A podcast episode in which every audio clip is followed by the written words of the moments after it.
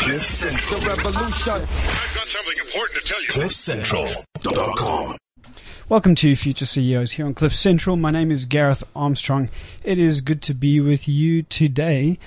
What do we do on Future CEOs? Well, we get the best and brightest into studio to share their journeys and insights and tell us how they do what they do. Why? Because, well, these CEOs, these business pioneers, these entrepreneurs, they're a little bit further along on their journey than us, and they've got wisdom that they probably have collected over a series of mistakes and accidents and failures. Calvo, you're smiling wryly there. That's pretty accurate, isn't it? Yeah. Welcome to the, the Cliff Central studios. Welcome to the Future CEOs show. It's good to have you here. Good, good afternoon, Gareth, and good afternoon to our listeners. And thank you very much for inviting me. And I'm glad to be here. Calvo, please share with the, our listeners who you are. So we've brought you here for a reason, but who are you? I'm Calvo Mawela. I, I grew up in the rural side of this country, a place called Bushbuck Ridge. And I think the best way to describe me is one journalist uh, wrote an article a few weeks ago after getting appointed as the MultiChoice CEO, and he titled it "From Bushbuck Ridge to MultiChoice CEO." So I think that's the best description that uh, anybody has ever put to me. Well, uh, it's an interesting description because really what it what it highlights is this incredible journey that has been your life and your experience, and I'd like to explore that a little bit with you to, today. Let, let's start right in the beginning. So, Bushbuck Ridge, born, raised, uh, just describe what what circumstances you've been you you were under, certainly in the the early parts of your life, please. Yeah. So, Gareth, uh, I grew up in Bushbuck Ridge. I come from a family of seven children, uh, raised by a single mom uh, who used to teach at primary school, and it was a hard upbringing, as as many of the black people in the country who come from rural areas will will attest to. And what what I found interesting along the journey of growing up in Bushbuck Ridge is that my mother, who happened to be the one that leading the household, just instilled a sense of discipline amongst us. Uh, and firstly, that we need to work hard. Secondly, that it doesn't matter what background we come from. We have the brains, and if we've got the will, we should be able to get to whatever that we aspire to be. You, you've highlighted something there that is worth just mentioning. This idea of hard work. I read that article, by the way, that, that you've that you've highlighted, and you highlight hard work as a, uh part of your, a key part of your journey, over and over and over again. Just a, a word or two on that value, that, that, that thing that is hard work. Where, where did where was your first experience of the the desire, perhaps, to not work hard, and how did you overcome that? That's an interesting question. Yeah. So in many instances, I think as a young as a young person, you, you get you, you you get to be distracted by what's happening around you. You there is a lot of fun happening around you, and you can easily follow through with other. Uh, of your peers who are having a lot of fun and not focusing on what's important in life, you know. And you, I also was part of those that uh, along the way didn't find the the best way to have a balance around it. But I think when you get home and you are with with your parent who instills a sense of agency, who instills a sense that you need to live a purposeful life, then you begin to appreciate that you really need to work hard. If your parents also demonstrate that they are prepared to work hard, mm. be that they are just pure teachers and they're putting an effort into making sure that they teach as best as they can and they get proud when they see some of the people that went through their classes being successful, then that aspire hope in terms of you also getting to work hard. So that is the element, big element of, of the discipline that uh, I think my, my mother brought into me. Yeah. I, I like this idea of urgency that you described because uh, part of the journey that is you is also an, an education, a university education that was paid for through a loan from uh, what I understand is a loan shark and that there's no urgency quite like the urgency to pay off a very expensive, uh, some very expensive credit. Yeah, I, I mean, I'm I'm very grateful for my mom in the way that she handled the way my way into university because when I completed my matric and had uh, better symbols that allowed me to go and study engineering, I've always aspired to study engineering. And my mother came to me and said, "Now that you have completed your matric, what would you like to to study?" I said, "Engineering." But little did I have in mind that my mother will be able to even pay for it because I knew the circumstances didn't allow us to be, didn't allow that she can get, have the money to take me, to take me to university. Mm. But what she did was she took me by the hand. We walked about a kilometer or so to one of the better houses in the village. And we sat in this lounge and I could not understand why we, we are at this house. Mm. And my mother then outlined that the son has just completed matric, wants to study uh, electrical engineering at the University of Durban Westville. She has no means for making that happen. Banks will require loans, uh, will require guarantees for the loans, and she's asking for her to help. Fortunately, the lady sitting on the other side that I I learned to know later on as we were leaving the house is that she was loaning people money for whatever means that they need on a day to day basis, and that's what we call loan sharks because the return in terms of the money that you have to pay back of that loan, it's around 30%, which really makes it even worse for a person that is struggling to pay Yeah, yeah. bills on a day to day basis. Very difficult terms, those. Mm, mm. So I'm I'm very grateful that my mother had the courage and gave me that opportunity. And today, I think it's it's proving to be a very good investment in me because that's where I am because of that loan that my mother got for, from from the lady that was giving loans in the village. So I, th- I think what we're doing here is we're not ad- advocating taking loans out from loan sharks, but what we're certainly saying is that if there's a bigger vision, if there's a high priority, if there's a sense of urgency as you've described, then you must do whatever it takes to to get the foundation right and solid enough for you to be able to uh, push forward in your life, and that, and that seems to be what you were able to do. There's a, there's a certain confidence that comes with it when you get a you know that cap on your head or the gown that you're wearing, and you finish your degree and you move out into the world, isn't there? No, no, no. There's, it's, it's, you, you can't even explain it when you walk out on, uh, out of that uh, hall or whatever that you, wherever that you are, you are graduating from and you see your parents sitting there and as you leave, you see your parents crying because hmm. they could never have imagined coming from a village like Bushbuckridge, struggling to make ends meet, just putting bread on the table or food on the table on a day-to-day basis. Hmm. And there you are, Calvo graduating with a BSc in electrical engineering. Hmm. It's the biggest pride that they can ever have. And the way they came to make it happen, it's much more inspirational than than you can ever think. And it just encourages more and more people to begin to realize that if your child shows potential, all you can do is give opportunity to people. And if, mm.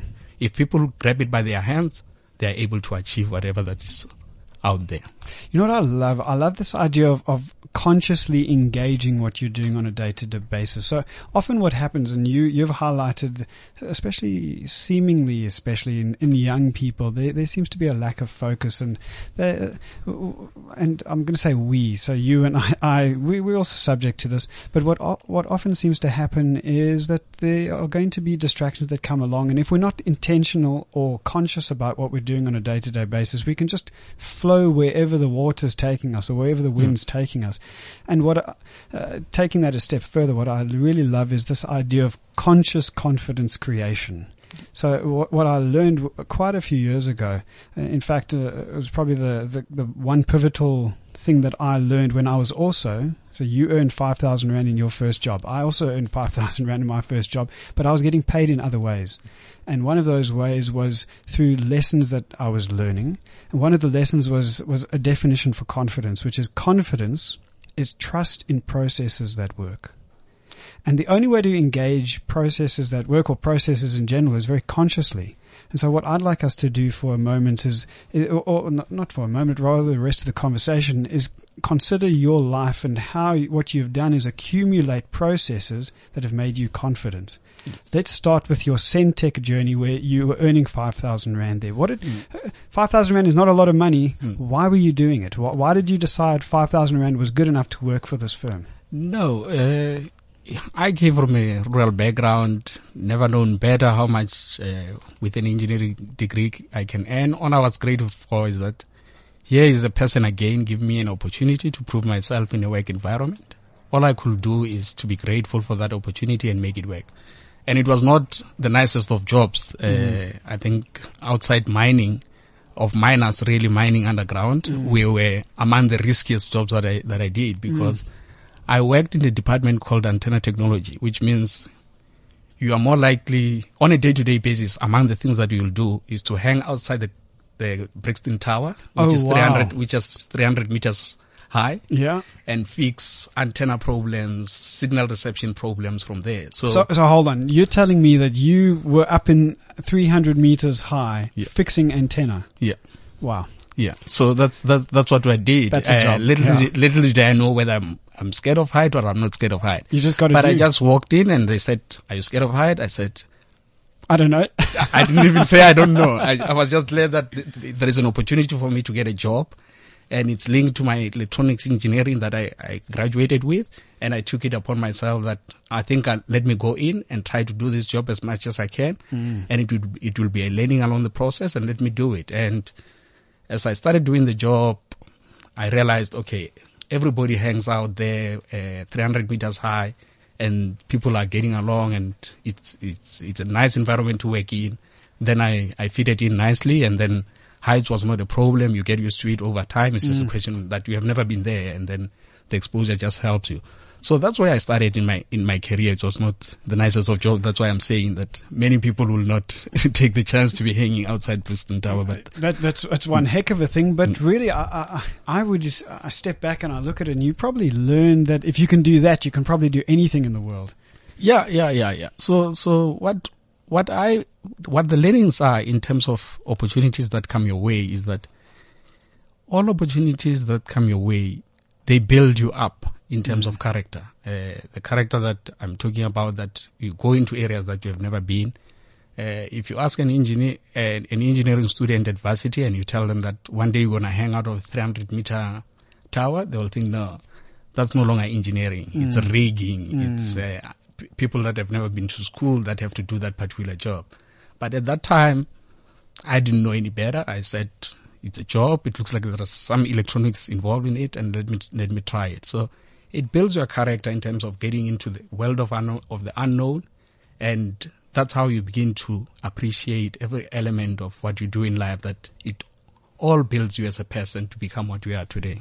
When we talk about ses- succession planning, and we- we- I've had various conversations over the years with CEOs talking about succession pan- planning, and really what they often do is they reach quite far down into their organization and they look for individuals that show potential, and then intentionally they move them around the organization to give them a variety of different opportunities and see the business in different ways and from different views, and then also deal with different kind of challenges. Uh, and if you're intentional about that, what you've just said is uh, it builds you line upon line. Uh, it builds you into this individual that can then be used or is ready for bigger, better opportunities. The the Sentech thing was an adventure for you, so it certainly sounds like that. What was next? So did you did you walk the la- uh, some kind of ladder um, in Yeah. Sentech within Yeah. Sentech first? W- Yeah. What happened? Yeah. So as an engineer, the, the immediate task that you have when you get into a work environment is to get professional engineering status, which means you go through an engineering body that evaluates you and checks if you are ready to become a, professional engineer, which means you can operate on your own, you can go run your own company, you mm. can do many things independently. Mm. And that was the target that I said within Sentech. I'm not going to leave three years. I have to go in front of the Engineering Council of South Africa and get my professional engineering status. That was the goal. Mm. Within three years, yes, I was ready with my report, submitted to Engineering Council of South Africa, went through rigorous interviews of checking whether I'm competent enough to be able to operate. And I passed that test and then got my professional engineering status. Oh, excellent. So it was also in, within your time frame that you had set. Excellent. three years, got it, and I moved on. Yeah. Mm. So, so that, that, that was the nice thing that, that, that, that happened within Sentech. Then I became uh, almost a senior engineer, uh, because now I've got this engineering cap, status cap, that professional engineering status cap that I just, I just got. But however, when my career shifted dramatically, uh, from, from that, I went to a meeting somewhere in Cape Town. I met this guy from the Independent Communication Authority of South Africa. We're debating RF engineering and its impact on human bodies because I'm hanging from 300 meters. So Yeah, yeah. I need to be part of that discussion with Department of Health and many other departments. And this guy said to me, there is an opportunity at ICASA for manager of broadcasting spectrum. Will you be interested? At that time, I, lit- I had little knowledge of ICASA, but the feedback that I was getting from people as I was asking, they said, no, it's not the best place to work and so forth and so forth. So I, w- I went back to him. I said, no, I'm not interested. Uh, I think I'm okay where I am. Uh, and then he persisted and then I eventually forwarded my CV. Then the interview date came. I took leave. And then in the morning as I woke up, I said, I think I'm being unfair to the guy. I think I should call him and tell him I'm no longer coming to the interview because I'm really not interested in being in the regulatory environment Yeah. like ICASA. Yeah. Uh, Lord behold, he calls me before I could call him to tell him I'm not coming. and then he says to me, I think you, uh, I hope you have not forgotten. Yeah, You are should you come, coming? Are you, Yeah. you should Yeah. come for the interview. It's a very important interview and you need to come through. Then I chickened out. I decided, okay, let me go in and, and see the, and, and see what ICASA has to offer. I said in the interview, relaxed, because yeah, Yeah, there was no pressure at there that was point. no pressure at that point. I Yeah. didn't think I'd, I'm really interested. Whatever decision they make, it's still fine. I'm Mm. happy where I am. And within two days, they came back to me and said, no, we've got a job offer for you. And then I started now panicking and telling him, no, man, I don't think that is the place that I want to work. Mm. And then took some convincing and eventually I gave in. I said, okay, let me go and look out there. I think I'm moving from being a pure technical guy. I'm going to a regulator. It's a management position. So it's a step in the Mm. right direction in terms of career. And if I don't like it, I told my manager, I'm going to ICASA, but if I don't like it there, I'm coming I might, back. I'm coming back. I'm coming Hold back. the door open. you keep the door open. So, uh, how long into your journey was this then? So it was three years until you got that certificate. Yeah. At this particular point, uh, how long after the certificate? So I think it should be four and a half to five years at that particular point in time when I joined To- ICASA. total time. Yeah, yeah, Okay. yeah, yeah, yeah. When I joined ICASA, yeah, and then I dealt with regulations. Then I'm getting exposed to law. I'm getting exposed to policy. I'm getting exposed to all these other elements, Yeah. uh, not just the technical side. Even though I'm in, I'm on the technical side. Yeah, now this is an interesting, interesting thing. Uh, uh, we sat with the head of ABSA Capital once, and he he said that when he moves probably vertically up a, a, corporate ladder or sometimes across different businesses, he always hits, always, without doubt, will hit a crisis of confidence for, and and what that is for him is just he's moved into an environment where he doesn't quite isn't quite able to pull it all together. So there's this on the one hand and that on the other, but he can't connect the dots. Did you experience that? And then, Yeah. and then how did you deal with it? Yeah. So um, yeah, and I must I must be frank with you. So little did I know that as soon as I walk in. There was a regulation that has been outstanding that needed to be published. The industry was waiting for it to Oh, be wow. commented on, and and and that's what that's the first job that they wanted me to do. So Oh, wow. I went in, tried to understand what they were doing, and then very quickly I thought I understood what they were doing. Hmm. I published it, and it goes out in the government gazette, and we are the point of contact for that document. It goes through council, of course, for approvals and so forth. And the kind of critique that I found in the industry submitting to me, it was like, Calvo, you have, you know nothing. what are you doing? You, you felt like you're the most stupid person uh, uh, on earth. Yeah. Uh, but I, I took it positively and said, okay, they are critiquing the document. If I look at the document, it's consistent with the document that have been published before. I hmm. tweaked it a little bit. I thought I'm improving the document that they've hmm. done, they've done before. But what helped in that whole process is that I didn't take it personal. I hmm. took it as a part of the learning process. And then that helped me because then I started looking at the submissions that the, each company has made over the years, like three years back. I used to just go every weekend, go and read their submission and compare. Some of them, fortunately, you start picking up that they are also inconsistent about what they want each year. Oh, yeah, excellent, They are, excellent. con- they are contradictory. yeah, there are contradictions to what they are saying. Yeah. Some refer to some regulations of the ITU, for instance, and they some have decided to quote what suits them Mm. and not quote the whole thing. Mm-hmm. And when you read the whole thing, it's consistent with what what I've done. So I, I began to realize, okay, no, Mm. You- looks actually like- done quite a good job. no, no, no, no. It's not as bad as I thought Mm. as I thought I would.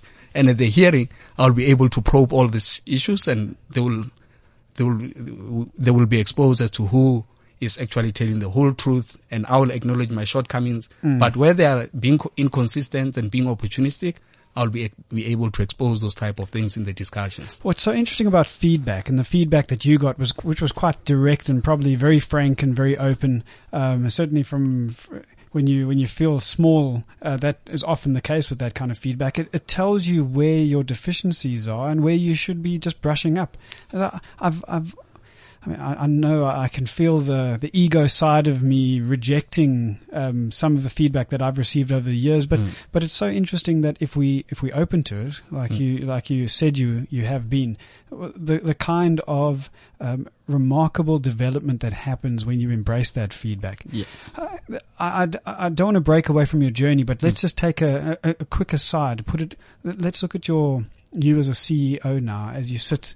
Is your team open to feedback? Have you been able to take that same uh, approach to feedback that you have and, and give it to your team? Uh, what has your your experience been? Maybe in this role, uh, you- you're new there, but just over the years, what is what has your your experience no, been? No, no, no. I, I feel that the more direct you are in terms of communicating with people, the better. I hardly do uh, wait for PO processes where we evaluate your performance in order to give you feedback. I give people feedback every day. If I think they've done a bad job on something, they get it there and there. No, this is not good enough. Let's redo it. Let's fix it. This and this and that. How do, you, how do you keep the emotion out of it though? Because people get emotional and they, there's ego involved. Yeah, some people don't like it, uh, but I think they're better hearing it than not hearing it at all because then they'll p- continue giving you, uh, uh, uh, giving you the job that they think they are doing good, whereas you know very well that you think that it's not good enough. So some won't like it. They will thi- think many things of you that you you are what and what. But I think it's much better that way. I deal with issues as they happen every day, and there are no qualms. We move from it. We get into something else. And if it does good, I give them a pat at the back and say, "Well done. This is what this is what I, I required." Mm. And people appreciate that the honesty that you bring in terms of your leadership, the direction that you give, and then people it's either they are going to follow you or they are not going to like you and then they move on to other other places. And that's how life works. We don't have to to like each other all the time. We don't have to be nice to each other all the time. Mm. We have to be direct. We're here to provide a service and deliver deliver excellent service excellent service to our customers and make sure we give the return on our shareholders. That's what we are paid for.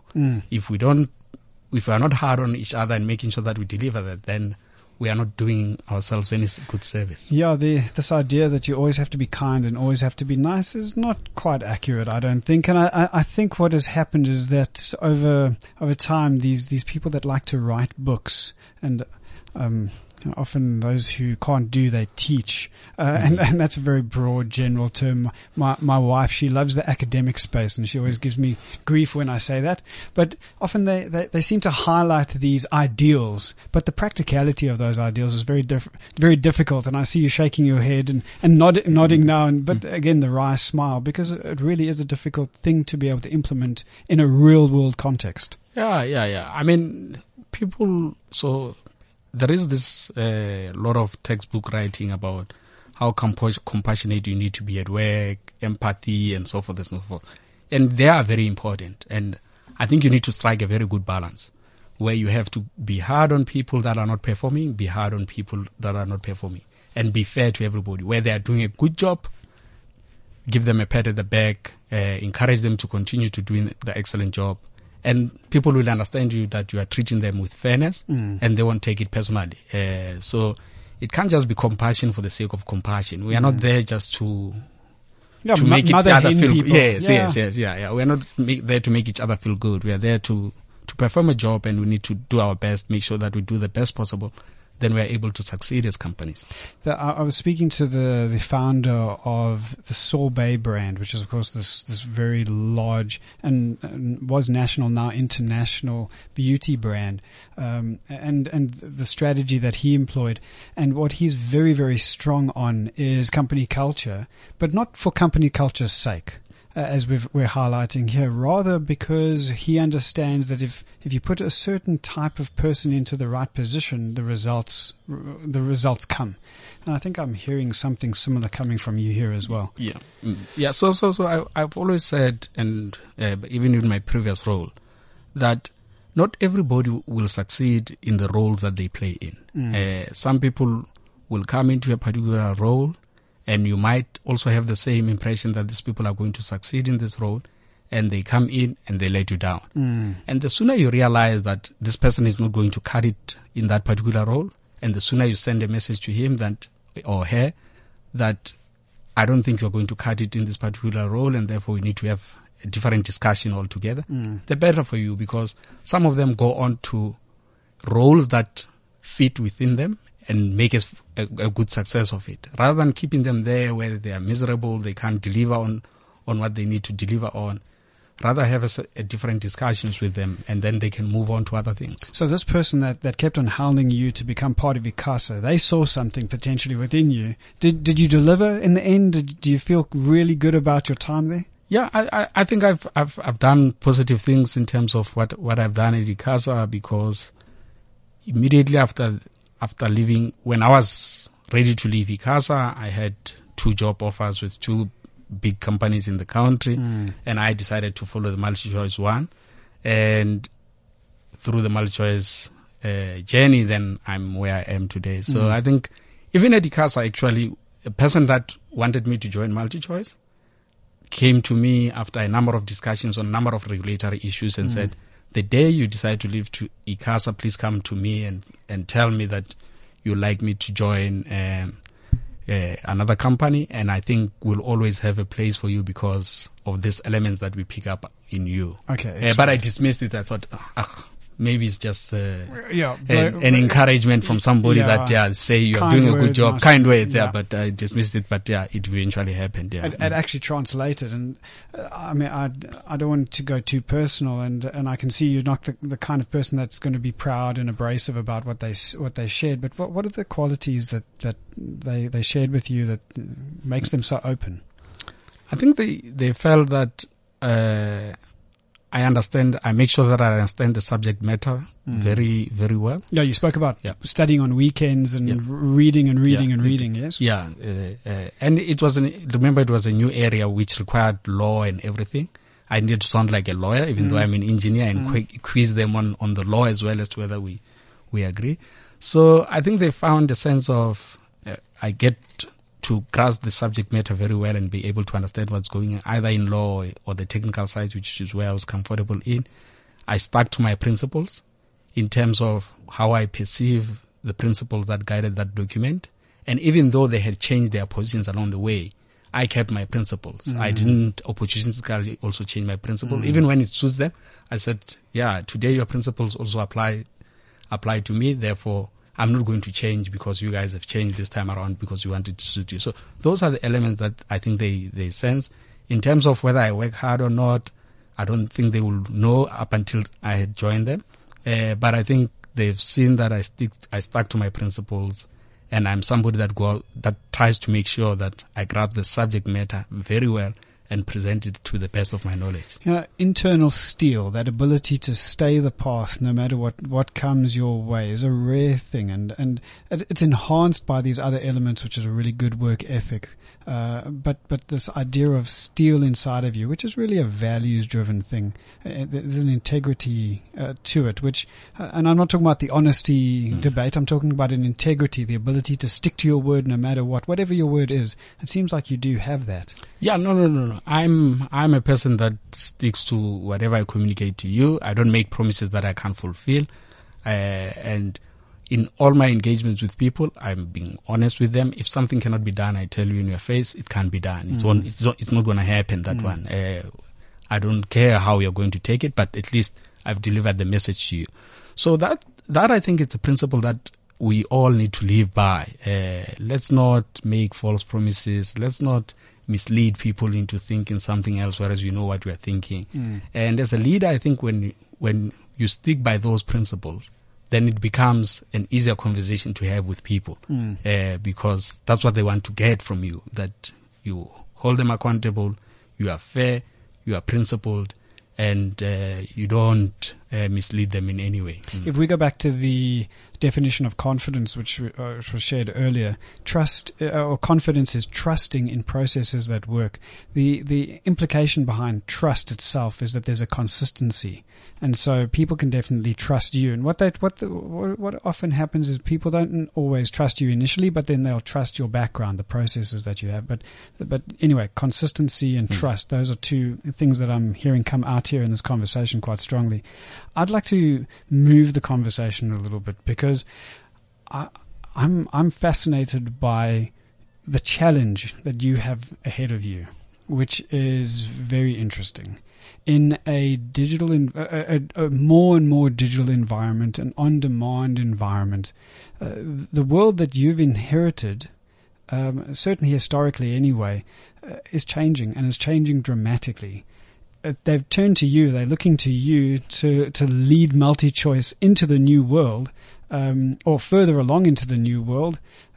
Tell me about your thoughts there. Uh, Yeah. That must have crossed your mind as you were making the decision. Yeah, uh, yeah. So it crossed my mind, and I think what I I've been 12 years in the company, so I've I've been around the company for for too long. But when you look at the at the company and what how it has transitioned over the years, they were the it was the first company to launch pay TV DTH outside direct to home outside of the US, and successfully so they we are where we are today where we are facing online competition that is coming our way.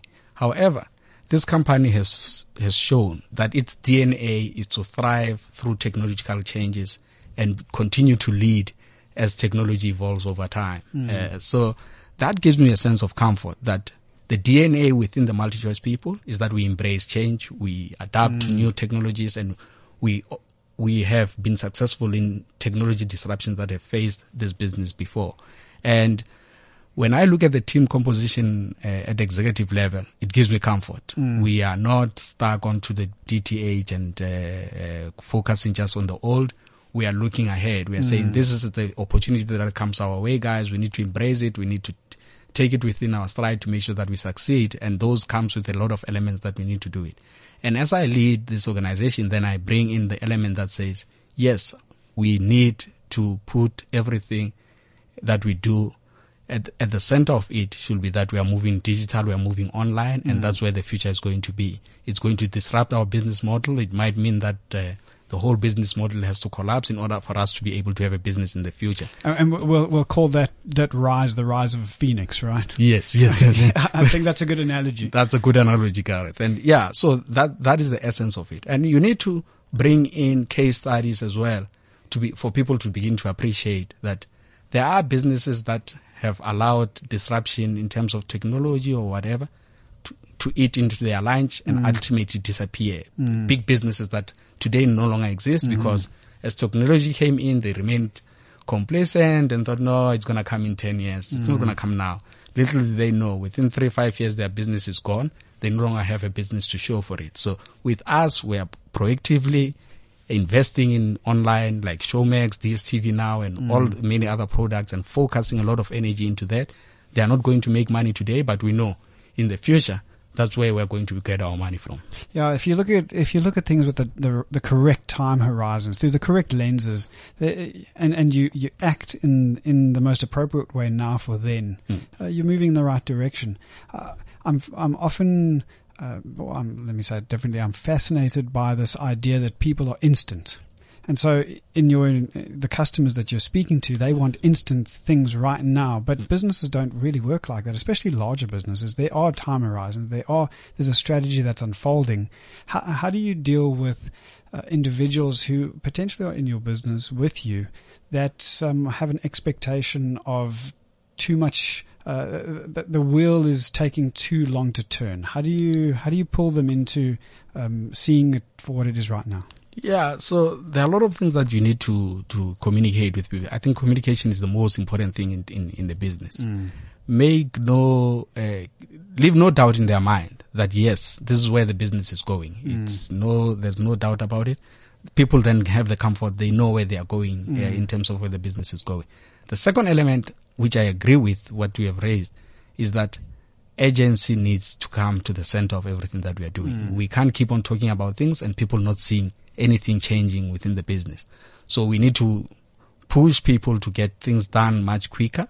And as soon as they can feel these things that are happening, then they begin to appreciate that indeed we are moving in that direction. So I tend to agree with people that uh, have impatience in terms of seeing results, uh, and I would like us to push as much as possible to get to those points that we need to get to. Uh, so I don't find it that we need to hold back and uh, look at the three-year horizon, five-year, ten years horizon. We need to act now and get things in place now, and then all that we can be fighting for is how well we are received by the consumers out there as to whether we are reaching the targets that we are, we are reaching or we are not getting the targets to the targets that we, we set for ourselves. And then we need to ch- change the model for it to be able to get to the customers that we really want. So you you've described one of the pillars of your leadership, which is communication and potentially even over communication. I, I can I can hear it already. What are your other two pillars of this this uh, tri trifecta that that make up the makeup of your leadership? Yeah. So you you drive communication, you drive performance within within teams, and you know you send a message that you are not going to tolerate mediocrity within the organization. If that is the mantra of what you are communicating, be consistent, keep rehashing it in every forum that you can get, and those three pillars that you have you have made it your mantra, let them see it happening. That you are not tolerating mediocrity, which means there is consequences for mediocrity. Uh, those that do well, which means there is reward for people that do well within the business. And tha- that's the best way that you can be able to get everybody focused on a particular goal. I think you've half answered the question already, but here's the, the, the challenge to that is how do you do it without coming across like a dictator? Yeah. So it's it's it's it's a very difficult thing to do because ultimately, as a leader, you have to make the decisions. Mm. You have to make those unpopular decisions along the way, and it's your responsibility to to to do that. And the board and the shareholders have given you the responsibility to act like that.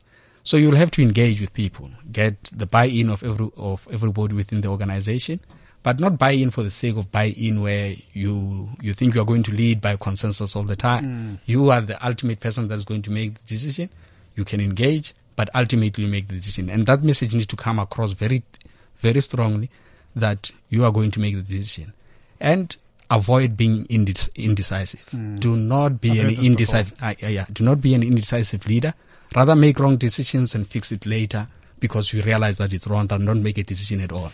Uh, it was the head of, um, I forget his, I forget the business, but he, anyway, he said to me, uh, if, if you make decisions and 50% of them are wrong, that's better odds than you're going to get at any, any casino. So make decisions. But ra- uh, uh, to your point, exactly. Rather make decisions and be wrong and then adjust along the way than, than just get stuck and not do anything. Yeah. That's a fantastic, fantastic point. Uh, as we, I'm looking at the clock and we begin to wind down the conversation. It's been fascinating so far, and, I, and I'm, I'm hearing some of the questions that our listeners are asking. Let me ask you some of them. So, you've described your what is it, your leadership philosophy. Let's just talk a little bit about what has happened over time when you've engaged with mentors. And so you would you would have received advice from individuals you look up to and, and others. What's the worst advice you've ever received? No, uh, I, I will not say the worst advice per se, but what I found is that some mentors want to shape you into what you are not, Okay. uh, which means that they will want to bring elements that it's not within you, you mm. know, and try to make you follow those those those elements within your leadership. I think mentors need to look at you and see you for what you are, mm. and then bring nice elements into it for you to get to the next level. to, en- Yeah, to enhance to enhance, yeah. the natural instincts that you have, Exactly. rather than try and make you a uh, a jack of all trades but a master of none. Exactly, exactly. So Okay. you you may try to make Calvo to be a, a guy that has got some funny fun elements into into that. That's not me. Mm. I'm a serious guy. I focus on what needs to be done every day, and I want to get home making. Sh- uh, when I get home, I want to have peace that I've done the best that I could. And that's how I, I am. I'm not going to stand in front of thousand people and make jokes. That's not me. Yeah, That's you- not you- how I, I, I bring people closer to me. You give me great peace by saying that Mm. because I'm just a natural introvert and I, and I like to be introverted, Yeah. but the world seems to be attracted to these extrovert types. Yeah. But, uh, but you're smiling and, and yeah, we, we're having a good conversation Yeah, here. So th- that's not necessary for this kind of, kind of interaction. So the, so don't let your mentor mold you into something that you're not. Yeah. The, I, I guess the challenge there is sometimes you don't know what you can be, and so maybe your mentor is pushing you in a particular direction. How do you identify that? No, so that is one element that I, that I've seen, Mm. and if it doesn't work, you make it clear to to that person that no, I- I- that's it, not it me. just, it you know? just It's- really isn't working. yeah, and yeah, it's not me. So, so I think I hear you say, give it a go, but Mm. if it's really unnatural and it really doesn't work, then you must push it away. yeah, Okay. Mm. Oh, that's a good way to, to, de- to, to solve that problem. yeah. mm, Um, then let's move to the, the best advice that you've ever received and acted on. mm. So the best advice that I've I've ever received, Gareth, is along the the lines that when you put the best effort forward in everything that you do on a day to day basis, you are more likely to reach the results that you are looking for. It doesn't matter what, what you do. So best if- effort. Yeah, Mm. put put the best effort in everything that you that you do. That will show in the results at the at the end of, at the end of the day, uh, and that's the mantra that I try to live by. That in every little thing that I do, it's either I'm writing a paragraph or I'm writing a letter responding to a particular letter. Let me write it as best as I can. Mm. Give yourself to that Yes. moment, I think, Yes, fix it, get it right, and then send it, and it must come across as the best effort that we have put in. In many instances, that plays itself in many other uh, things that you need to perform, and th- that plays itself in terms of your performance in in life. So that is a key key aspect that I try to do to practice every day. That as I walk into the office, every little thing that comes to me, I apply the best of my mind. And if I have to critique it, I critique to the best of my abilities mm. and make sure that I give the, the best feedback that I can give. In that way, then it plays itself out in terms of performance wherever I'm driving performance. Yeah, uh, it's uh, it's again it's a, it's that the time horizon thing. It's the it's putting the uh, the the horse before the cart. It's saying in order to get there, I really need to do this now, and I need to do it really well. That's sound advice. Thank you, thank you Yeah. for sharing. I guess on on that though, so there's going to be times where you have put your best effort in, but then you're met with disappointment. How do you deal with disappointment uh, when it comes across your desk or um, in your life in some whatever form it comes? Yeah, so I like winning. Uh, to be yeah, to be honest with you, I've been Okay. I've been a competitive child at an early age. I wanted to be number one in class all the time. Back in the days when we used to be rated by one, number one, number two, number three. Oh, yes. So I always strive to be number one. Not that I've become number one all the time. There are times that I was back, I was not uh, the best performing student. So that that that is what I, I, I try to do at, at all costs. However, I think through experience and uh, and life going on, I began to appreciate that I can do as much to the best that I can. And if I don't get the result that I'm looking for, I need to go back and look at what has gone wrong and use that as a learning for the next thing that is coming my way in life. How do you not beat yourself up about it though? So I can hear our, our, our listeners are, are saying that's really a good way to approach it. Um, re-look and rehash and try and fix it up for the next time.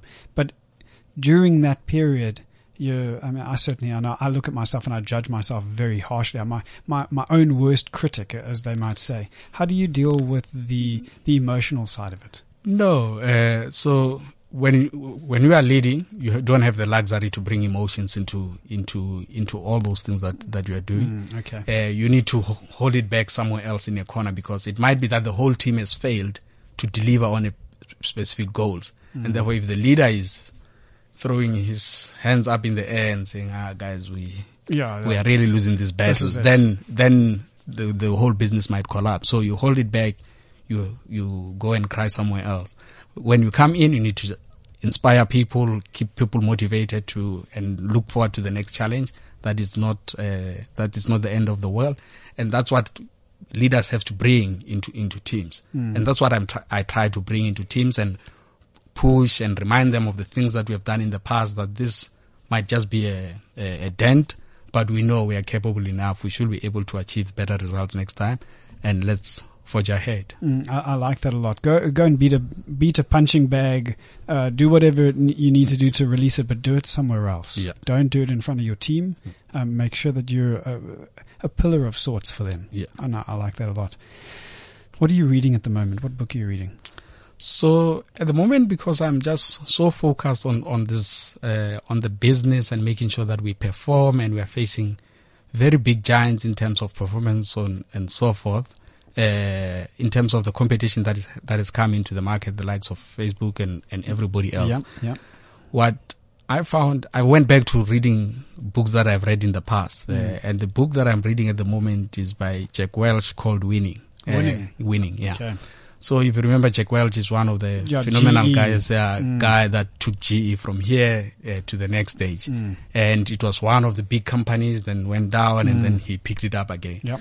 I found his writing to be very simplistic, uh, to be very direct, and I think I relate to how he he values feedback, what form of motivations you need to bring in into into a workforce, and how you communicate, honest, frank, robust, and uh, that plays itself in terms of people performing. And if you reward people that perform and deal with those that don't perform, then the business is on a on a better trajectory. So what I'm trying to instill is a sense that say that we are competing with the best in the world, and therefore we need to be the best in the world as well. Otherwise, if we are not going to be the best in the world, they are going to eat us for lunch. It's amazing. Uh, uh, Ten years ago, would you have thought that, that you would have been competing against the best in the world? Because that, that's the world we live in. We are not, uh, uh, we're in a global world. You're in a global environment.